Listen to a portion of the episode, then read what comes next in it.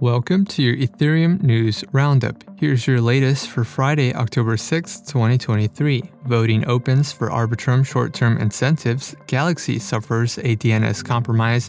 Interface integrates Zora Media Experiences. And Ethereum.org releases its Q4 roadmap. All this and more starts right now.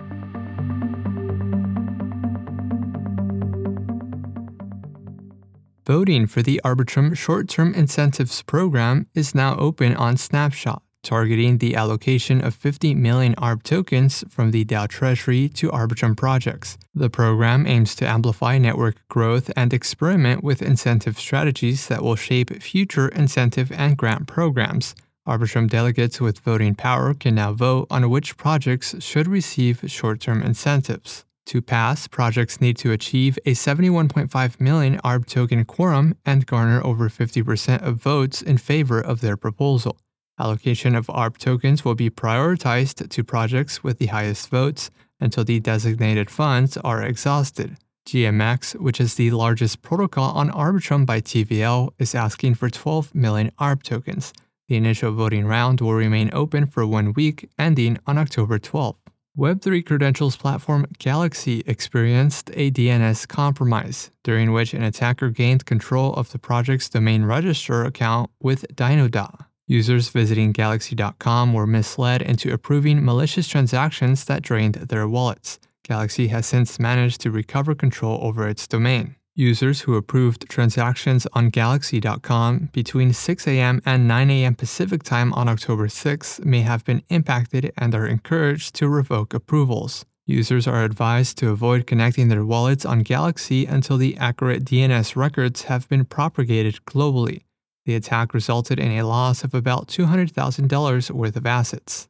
Interface, a social dApp for monitoring on chain actions, introduced Zora tailored media experiences. The integration displays on chain comments, showcases personalized themes, and provides provenance information.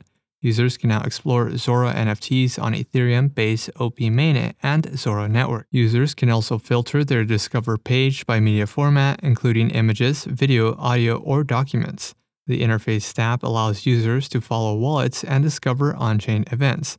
Wallets that meet specified onboarding criteria can access the app on iOS and Android interface also displays mirror articles, token balances, and NFT holdings. And lastly, Ethereum.org unveiled its Q4 product roadmap, which includes community engagement efforts, content updates, and technical website upgrades. Website initiatives include a navigation menu overhaul, mobile UI and UX enhancements, finalizing a migration to Next.js, and refactoring QuizHub code. The team will add an educational page about seed phrases and Dencun content updates. Ethereum.org will also run the second iteration of the writing cohort and prepare for DevConnect.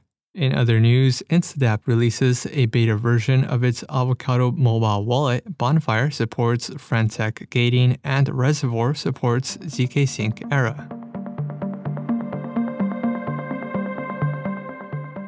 This has been a roundup of today's top news stories in Ethereum. You can support this podcast by subscribing and following us on Twitter at ETH Daily. Also, subscribe to our newsletter at ethdaily.io. Thanks for listening. We'll see you on Monday.